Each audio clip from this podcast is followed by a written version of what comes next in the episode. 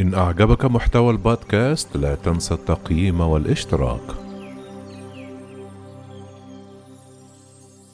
توقع زيادة رواتب السعوديين مع تعافي الاقتصاد من وباء فيروس كورونا.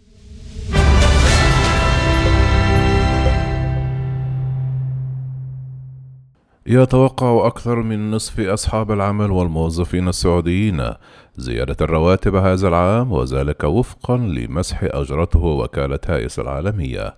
استند تقرير الرواتب والتوظيف في المملكة العربية السعودية لعام 2021 الذي صدر يوم الاثنين إلى مسح لحوالي 600 من أصحاب العمل والموظفين السعوديين في أواخر عام 2020 على الرغم من التأثير السلبي لوباء فيروس كورونا كوفيد 19 على رواتب العام الماضي قال 39% من الموظفين الذين شملهم الاستطلاع أنهم حصلوا على زيادة في الأجور بينما قال 9% فقط أن رواتبهم انخفضت مقارنة في المائة في عام 2019 وتوقع التقرير أن تظل معظم الرواتب كما هي لكن الموظفين السعوديين كانوا أكثر تفاؤلا حيث قال 56% من المشاركين أنهم يتوقعون زيادة و41% لا يتوقعون أي تغيير و3% فقط يعتقدون أنهم سيحصلون على تخفيض في الأجور.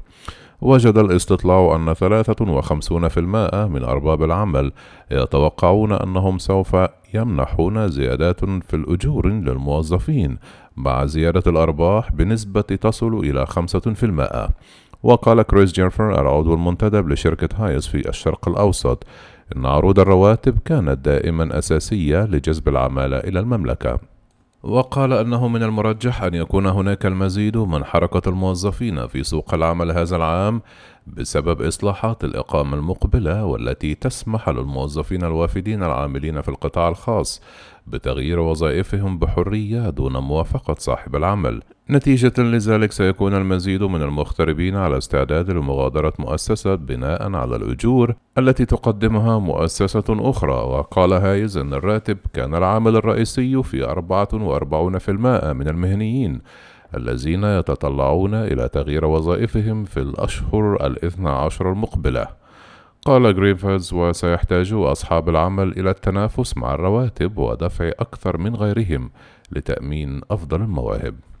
قال حوالي 21% من الشركات إنها إما لم تتأثر بالأزمة أو تأثرت إيجابا بها لكن 33% قالت إنها خفضت عدد الموظفين بسبب انخفاض الإيرادات من مارس من عام 2020 ومع ذلك قال 81% من أصحاب العمل إنهم في حالة تعافي بالفعل وإن أعمالهم كالمعتاد أو في مرحلة النمو.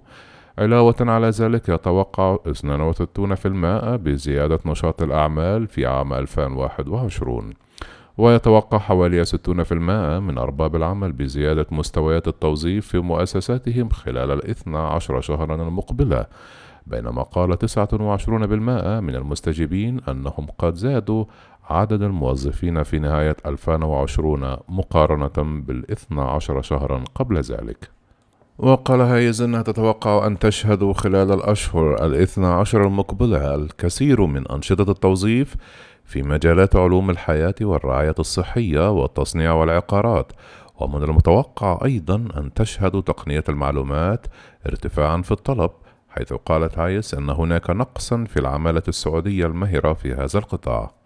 وقال جريفيس أنه على الرغم من إجبار المنظمات على إجراء تسريحات وخفض الرواتب للحفاظ على عملياتها وسط الوباء إلا أن هذا كان في المقام الأول فقط خلال ذروة الوباء. وقال عند النظر إلى نطاق عالمي فإن سوق العمل في المملكة العربية السعودية كان يعمل بشكل جيد للغاية.